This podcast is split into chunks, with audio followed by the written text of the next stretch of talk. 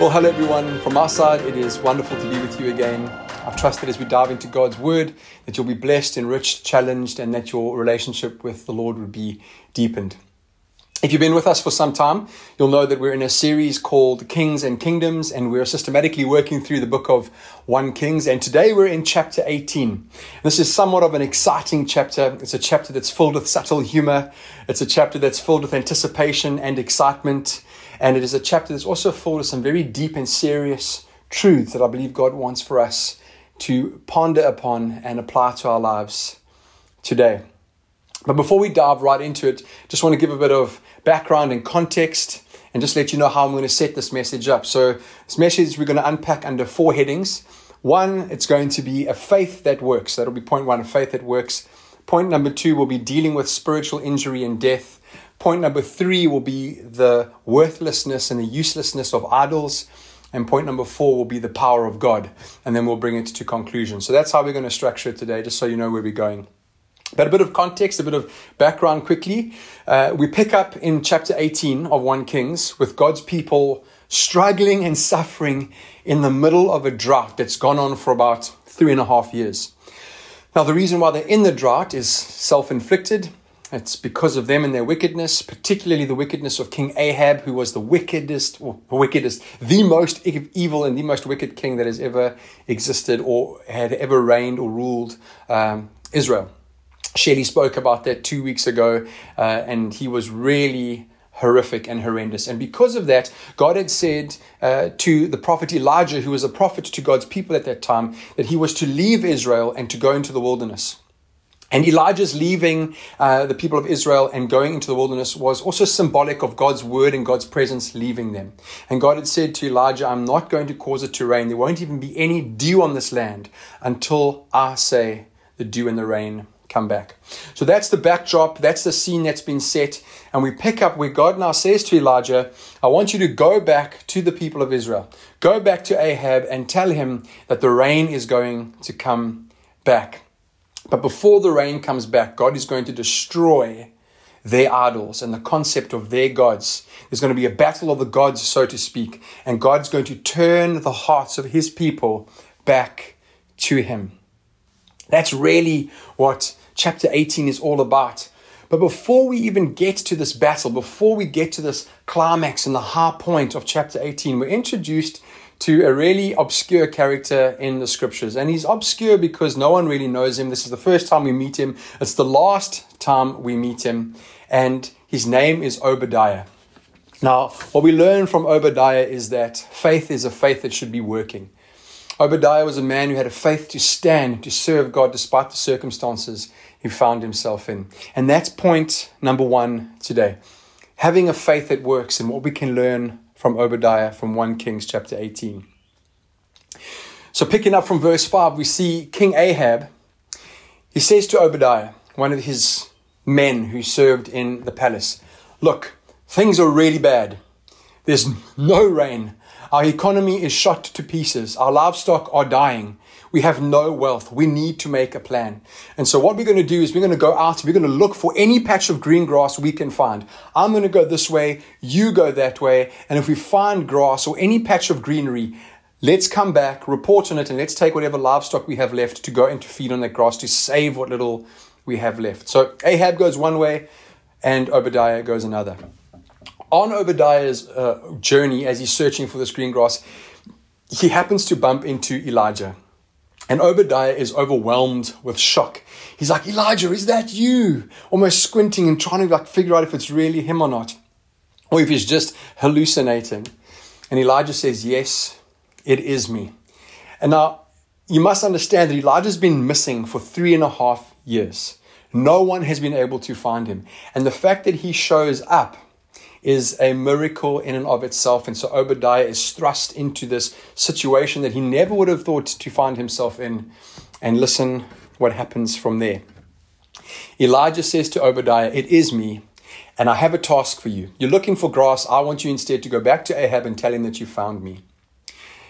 And what is so ridiculously funny now in hindsight is looking at the way Obadiah responded. Listen to what he says to Elijah. He said to Elijah when Elijah said to him, Go and call Ahab, He said, How have I sinned? From verse 9. How have I sinned that you would give your servant into the hand of Ahab to kill me? As the Lord your God lives, there is no nation or kingdom where my Lord has not sent to seek you. And when they would say, He is not here, he would take an oath of the kingdom or nation that they had not found you. And now you say, Go tell your Lord, Behold, Elijah is here. And as soon as I have gone from you, the Spirit of the Lord will carry you to who knows where. And so, when I come and tell Ahab, and he cannot find you, he will kill me. Although I, your servant, have feared the Lord from my youth, has it not been told to my Lord what I did when Jezebel killed the prophets of the Lord? How I hid a hundred men of the Lord's prophets by fifties in a cave and fed them with bread and water.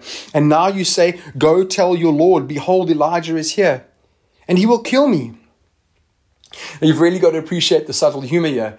As Elijah gives Obadiah this responsibility to go and tell Ahab, Obadiah has a bit of a mini freak out. And he says, Elijah, you cannot be serious. You've got to be joking. I'm going to go tell Ahab that I've found you. Don't you know that every nation that he called to look for you and every city and people group that he said go and look for Elijah to, when they came back and they said they couldn't find you, he made them swear an oath that they couldn't so that if they were lying, he would kill them? Now I'm going to go tell him the Spirit of the Lord is going to come, bloops, take you away, and I don't know where you're going to go to. I'm going to come back here. I'm going to say you were right here. This is where you're standing. Look, there his tread marks. There, there his slop marks in the sand. And uh, uh, Ahab's going to say, Well, where is he then? I'm going to say, I don't know. And then he's going to kill me. Don't do this to me, Elijah. Don't you know that I fear the Lord? Don't you know that I've served him? Haven't you heard about how I've done what I could do to save the prophets of God by hiding them in a cave and feeding them with bread and water? And Elijah says to him, Don't worry, I'm still going to be here. But I think it's very interesting the way that this chapter starts with an introduction to Obadiah. Because here's someone that doesn't really carry much notoriety. Here's someone who isn't really well known. He's just what we would call an average Joe working in the palace of the most wicked king of Israel. But I think he is mentioned to us because he's a man who takes the opportunities that are presented to him, that are in front of him, to serve God despite the circumstances he finds himself in. He uses the opportunities that are in front of him to preserve God's people.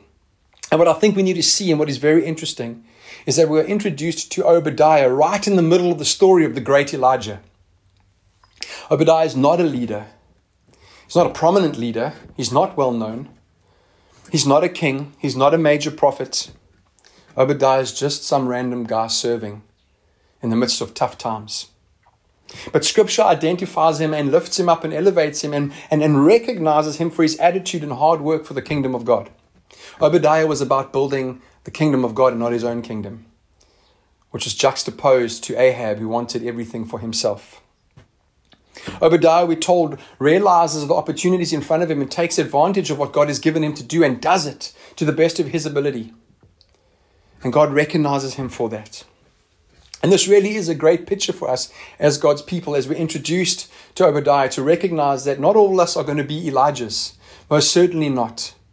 But we can most certainly recognize and see ourselves as becoming modern day Obadiahs who take the small and medium and large opportunities perhaps that we're presented with to serve God whenever they come our way for the glory of His name and not be consumed with wanting to be bigger and better than what we should be. So often, I think we excuse ourselves and um, abdicate responsibility because we look at the task at hand and we think it's too big. We think that we're not strong enough as leaders. We think that we're not anointed enough. We look at people around us and we go, that's a great leader. That's an anointed person. That's a gifted person. They're empowered and I'm not. And my, my role and responsibility is to come and to sit and to receive and not to give because I don't feel like I've got anything to give. We think, not me, not I, surely not I. How can God be calling me to anything of significance if people knew just how I wrestled with doubt and wrestled with fear and just how insufficient and inadequate I am? They wouldn't expect anything of me. I most certainly don't expect anything of myself. You might think about yourself. But what you need to realize is this that even when there's an Elijah, there is also an Obadiah someone who takes the small opportunities to serve God whenever they come their way and does it to the best of their ability and with excellence for the glory of God. All of us have something that we can do. Every single one of us has a God given responsibility.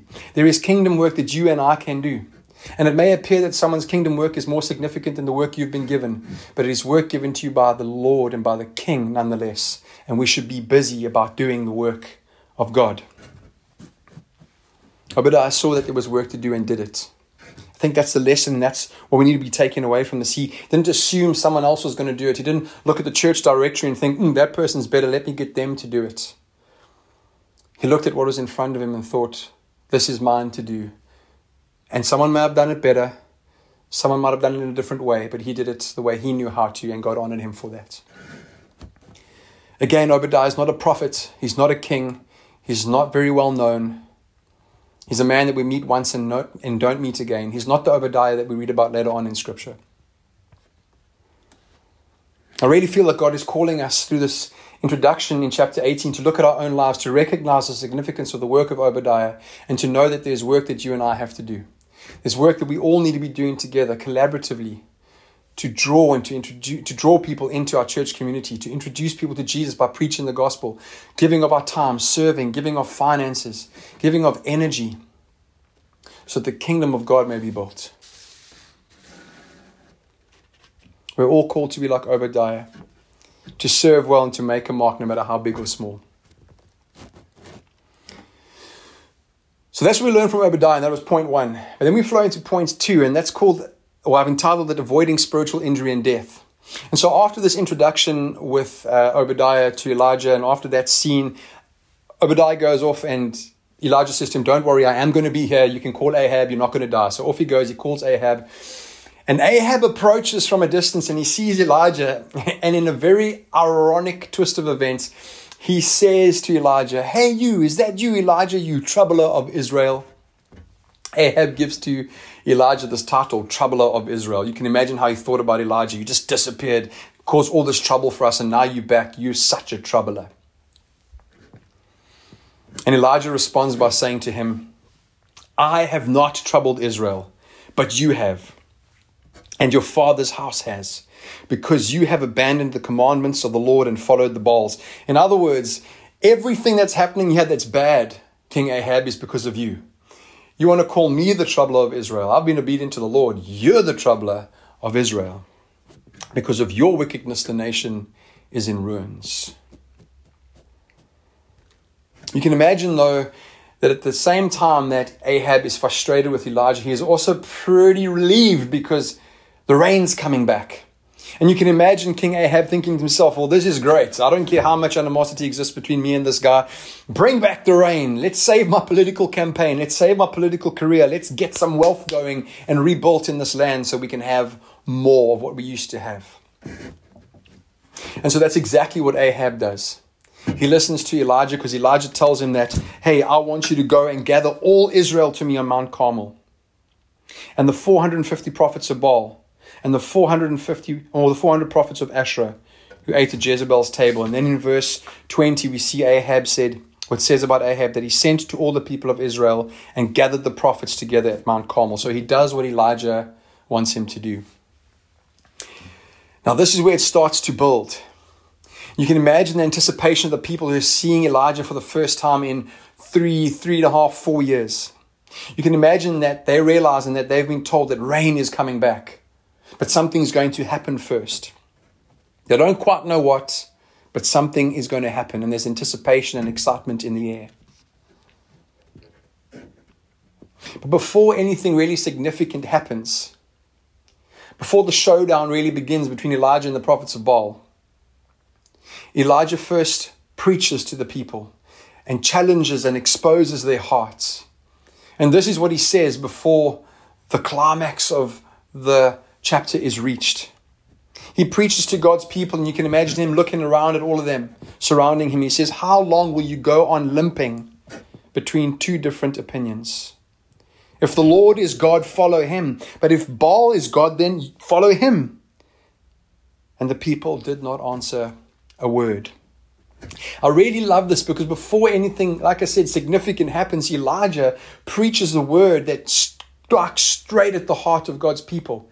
He says, You have got a spiritual disability. You're limping around. Your heart is here, your heart is there. You serve God, but then you also serve the Baals and the Asherahs. And what's happening is you have a spiritual disability because of that. You're limping around spiritually. Your heart is divided, and this needs to stop. If God is God, then you need to serve Him. You can't amalgamate your belief in the Baals and the Asherahs with the belief in God the God of Jacob, Isaac, Abraham, Isaac, and Jacob. And so he presents a challenge to them. He says, if God is God, follow him. If Baal is God, then follow him. But stop this hypocrisy of jumping around between the two. And the amazing thing is, the sad thing is, the response from the people is not yes and amen, okay, we'll choose. The answer is silence. And the silence speaks to the fact, the very sad fact, that they probably didn't really know who the true God was. They may have wanted to choose, they may have once known, but somehow in their distant memory, it was like it had got lost that God was the one true God, and now they were unsure, and so they stand silent. I think it's a powerful message that Elijah gives, and it's a common message throughout Scripture. Choose whom you are going to serve. And that wasn't just a message relevant for them back then, it's a, rele- it's, it's, it's, it's a message relevant for us today. Stop limping between the gods that you want to serve and that are being served by you in your life and turn to the living God. If you acknowledge Him as God, serve Him. Repent of your idol worship and get rid of it. And I think nowadays we don't build idols the way that they did then out of gold and silver and precious stones or out of wood and worship them. Our, our gods look a little bit different. The gods of comfort, the god of the gods of pleasure, the gods of convenience, perhaps the god of family or career or wealth or success or power or prestige.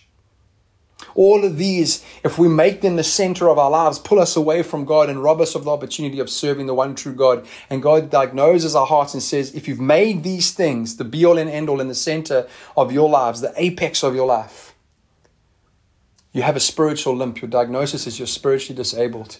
And you need to repent of that, be healed, and come back to me. And church, I want, I want you to hear what I'm saying. I'm not saying that to be comfortable and to have comforts is wrong, or to seek legitimate godly pleasure is wrong, or to have the conveniences of this modern world in our home and part of our lives. I'm not saying that's wrong.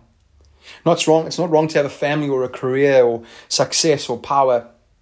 It's wrong when those things become the pursuit of our lives, when we trust in those things and our dependence is upon those things. When that happens, we are worshipping idols when all of our mind and all of our hearts is bent on achieving those things, those have become idols in our lives. And they've supplanted God.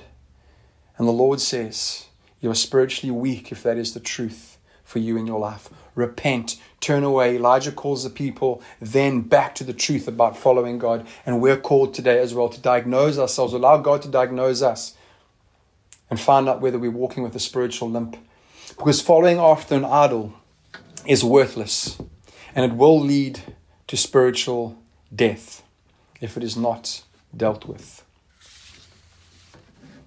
Which leads to point number three. And this is exactly what Elijah wants to do. He wants to reveal the emptiness and the utter worthlessness of idols. So, point number one was learning to have a faith like Obadiah. Point number two was dealing with the spiritual limp and avoiding spiritual death. And point number three is just how worthless our idols are, the worthlessness of idols.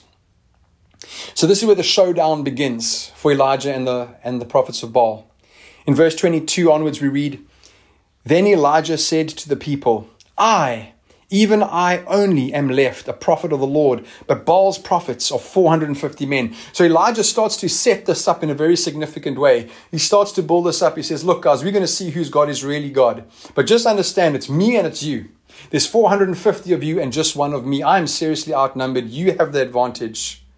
If it was up to us to have a fight, to fight it out, you know I'm going to lose. But I want to draw your attention to the fact that it's got nothing to do with numbers because our gods are going to battle each other. It's not about me, it's not about you, it's about the gods that we serve and who will come out tops. So he goes on in verse 23. He says, This is what we should do. Let two bulls be given to us, and let them choose one bull for themselves and cut it into pieces and lay it on the wood, but put no fire to it. And I will prepare the other bull and lay it on the wood and put no fire to it. And you call upon the name of your God, and I will call upon the name of the Lord, and the God who answers by fire, he is God. And all the people answered, It is well spoken. Yes, this is a good idea. Let's do this. So Elijah says to them, Well, because you have home ground advantage, you guys, you 450, you go first. And you can imagine Elijah at this point pulling up a piece of wood or log and putting up against a, a stone or turning it into a bench somehow and sitting down and getting ready to spectate and to witness the spectacle that was about to unfold before him. You can imagine Elijah sitting down knowing he was right, knowing he was going to win, and watching 450 people absolutely waste their time. Verse 26, I love it. I love it because really the theme of this message and of this chapter. It says, And they took the bull, the prophets of Baal did, they took the bull that was given them and they prepared it and called upon the name of Baal from morning until noon. The whole day, from morning until lunchtime, they're calling and they're calling and they're calling and they're saying, Oh, Baal, answer us. Baal, answer us. Speak to us. Consume this offering. But here's the crux of the matter. But there was no voice, and no one answered. And they limped around the altar that they had made. You've got to love it when you're right. I love being right. I'm not always right, and often I'm humbled, and I'm sure you can relate. When you're in an argument and or in a discussion and you know you're right and the other person's wrong, it's very difficult to stay humble in those moments. But we can appreciate being right. We don't like to be wrong. But there are times when you just know you're right. It's not even a debate. Uh, for example, if, if I had a car without an engine and I was having a debate with someone and saying that this car won't start and they were saying it would start, it doesn't matter whose opinion is what. We just know the car's not going to start, and the person who believes it's not going to go anywhere is right. And the person who believes it can go somewhere and will start can try all they want. It's just never going to happen. And that's the sort of ridiculous situation that Elijah finds himself in with the prophets of Baal. He knows he's right their God is not going to answer because their God does not exist. You can imagine what's happening in the spiritual realm, where all of heaven is watching what's going on.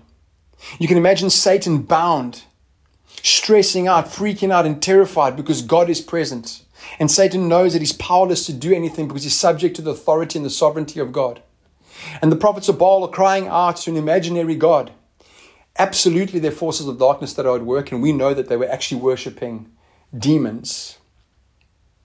But they don't know that. They think there's this God that exists who's going to answer them, but there really isn't. Like there really wasn't an engine in the car in the analogy that I showed you. And they're trying to turn the engine on, but there's nothing there. And the prophets of Baal are crying out into empty space, and God is watching. And either Satan is there and he's bound, or he has fled, like he often does. He sets us up for failure, and when the tacky hits the tar, he disappears and leaves you stranded. The prophets of Baal are speaking into nothingness. And we can appreciate the humor. If you can't appreciate the humor here, you really don't have a humor bone in your body at all. But Elijah begins to start ripping into them. In verse 27, and at noon Elijah mocked them, saying, Cry louder, for he is a God, isn't he? Maybe he's so high up there, you need to shout harder, louder so that he can hear you. Maybe where he lives is too far away from where we are at now, so shout louder. Maybe he's musing, he's, maybe he's thinking about something, maybe he's deeper, deep, deep in thought. Or maybe he's relieving himself. Maybe he's gone to the toilet. Just, just hold on a second, maybe. Or, or, or shout louder because maybe the toilet door is closed. Or perhaps he's on a journey. He is God. He's tired. He, he's done a lot of hard work. You guys have been worshiping him for a long time. You are a wicked bunch. Maybe he needs a break from you. Maybe he's gone on a journey. Maybe he's gone to this part of the world or that part of the world. Call louder. Maybe he'll come back. Or perhaps he's asleep and must be awakened. And this irritated them because you can see it says that they cried out even louder and they began to cut themselves after their custom with swords and lances until the blood gushed out upon them. And as midday passed, they raved on until the time of the offering of the oblation. Now it's gone from morning to afternoon to evening. And notice these words But there was no voice, no one answered, no one paid attention. I wonder at what point the people who had come to spectate had now become weary and lost interest and began to fall asleep. What a sight it must have been. What a picture it was. Yet it's also a picture and a true story for us today and reminds us and highlights for us the insignificance, the utter worthiness, worthlessness, and emptiness of our idols. And this is exactly what God and Elijah in this moment want his people to see. This is exactly what the Lord wants us to see today. Idols provide absolutely nothing. And so often we can fall into the same trap as God's people back then and think that the things of this world are somehow going to meet the needs in our lives and in our heart that only God can meet. Somehow we think that they're going to provide a solution for us to our deepest problems, that they're going to provide for us more than what God can. So we deceive ourselves into thinking if I just had more money, if I just had a better job, if I just had a different career, if I just had more possessions, if I just got married, I'm single, so to be happy and to provide and to be who I want to be. I need to be married. And if you're married, you just think, well, if we just had children, it would be better. Our marriage would be better. It would be tighter. We'd be more, we'd be more fulfilled. If we just had this, if we just had that, and the list continues ad nauseum to the point where maybe we can't list anything anymore that we think would fulfill us. And even if we engage in all of those things, apart from God, there is no fulfillment. And those things might bring happiness and might bring a bit of excitement for a while. And again, there's nothing wrong with these things. But when we look to them for our hope and our source of security and meaning in life, we fall utterly short. They fall utterly short because they are not God. Our wicked hearts can sometimes refuse to see the emptiness in the pursuits of this world. We allow ourselves to be blinded by the God of this world so that we continue pursuing our passions rather than pursuing Jesus. Idols are empty we need to repent if we have any in our lives and start serving God, which leads us to the final point for today. Point number four the power of God. You see, as much as there's utter emptiness and worthlessness in serving idols, there is absolute power and fulfillment in the Lord God Almighty. Our God is powerful and able. And that's eventually what's on display for everybody on Mount Carmel and for us today as we read these words. From verse 30 onwards, it says, Then Elijah said to all the people, Come near to me. And all the people came near to him. And he repaired the altar of the Lord that had been thrown down. Elijah took twelve stones according to the number of the tribes of the sons of Jacob, to whom the word of the Lord came, saying, Israel shall be your name. And with the stones he built an altar in, in the name of the Lord, and he made a trench about the altar, as great as would contain two seahs of seed. And he put the wood in order and cut the bull into pieces and laid it on the wood. And he said, Fill four jars of water and pour it on the burnt offering on the wood. Now you must understand they're in the middle of a severe drought. Water was scarce. I don't know where this water came from, but it is a indication that the prophets of Baal were only too happy to help not have Elijah succeed. Water was life but they would rather pour the water on the altar to prevent his altar from setting fire than drink the water which was life giving. And maybe there's another message in that, but I just wanted to point that out. And this doesn't happen just once, it happens three times. And he says, and do it a second time, and they did. He says, now do it a third time, and they did it a third time. And verse 35 the water ran around the altar and filled the trench also with water. And at the time of the offering of oblation, Elijah the prophet came near and said, O Lord God of Abraham, Isaac, and Israel. Listen to what Elijah says here. Note the stark contrast between what he says and what the prophets of Baal have been doing for the whole day. Elijah just says, Let it be known this day that you are a God in Israel, that I am your servant, and that I have done all these things at your word. Answer me, O Lord, answer me, that this people may know that you, O Lord, are God, and that you have turned their hearts back.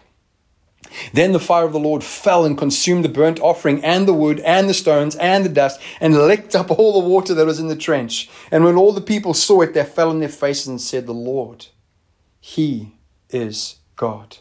The Lord, He is God.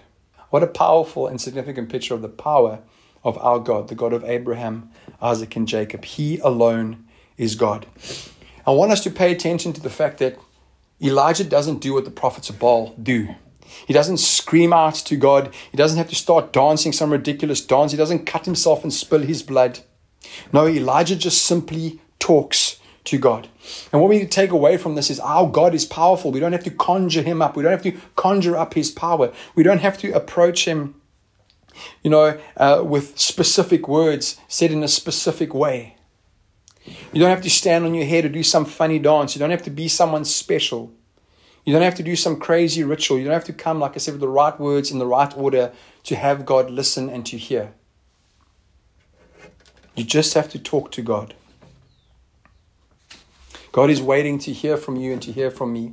He's waiting, He's listening, and we're invited because of the blood of Jesus into a conversation with Him. There's the other, well, there's another, and this is the final, final thing I'll say today. There's another really beautiful truth revealed in the display of God's power on Mount Carmel that day.